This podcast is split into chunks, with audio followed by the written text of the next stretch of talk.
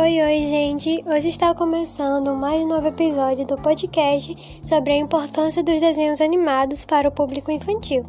Meu nome é Ana Clarice Holanda da Silva e estou atualmente cursando o segundo ano de informática. O tema do episódio de hoje é os ensinos dos desenhos animados, tendo como referência o artigo científico A Natureza dos Desenhos Animados, ensinando sobre o homem, mulher, raça, etnia e outras coisas mais, publicado em 2003 por Eunice Zaya Kindel na UFRN do Rio Grande do Sul. Para começar, vamos ter como base os filmes da Disney Pocahontas e A Princesa e o Sapo. Pocahontas é uma das princesas menos lembradas da Disney, porém chama muita atenção por ser de uma raça diferente de algumas outras.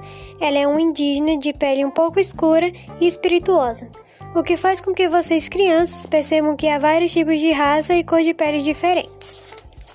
E no filme A Princesa e o Sapo, podemos ver que a Tiana é uma mulher forte que luta pelos seus sonhos e faz tudo para alcançá-los. E também é perceptível a evolução mental do príncipe Navin, que no começo do filme vocês veem que ele é uma pessoa um tanto quanto mimada, vamos dizer assim.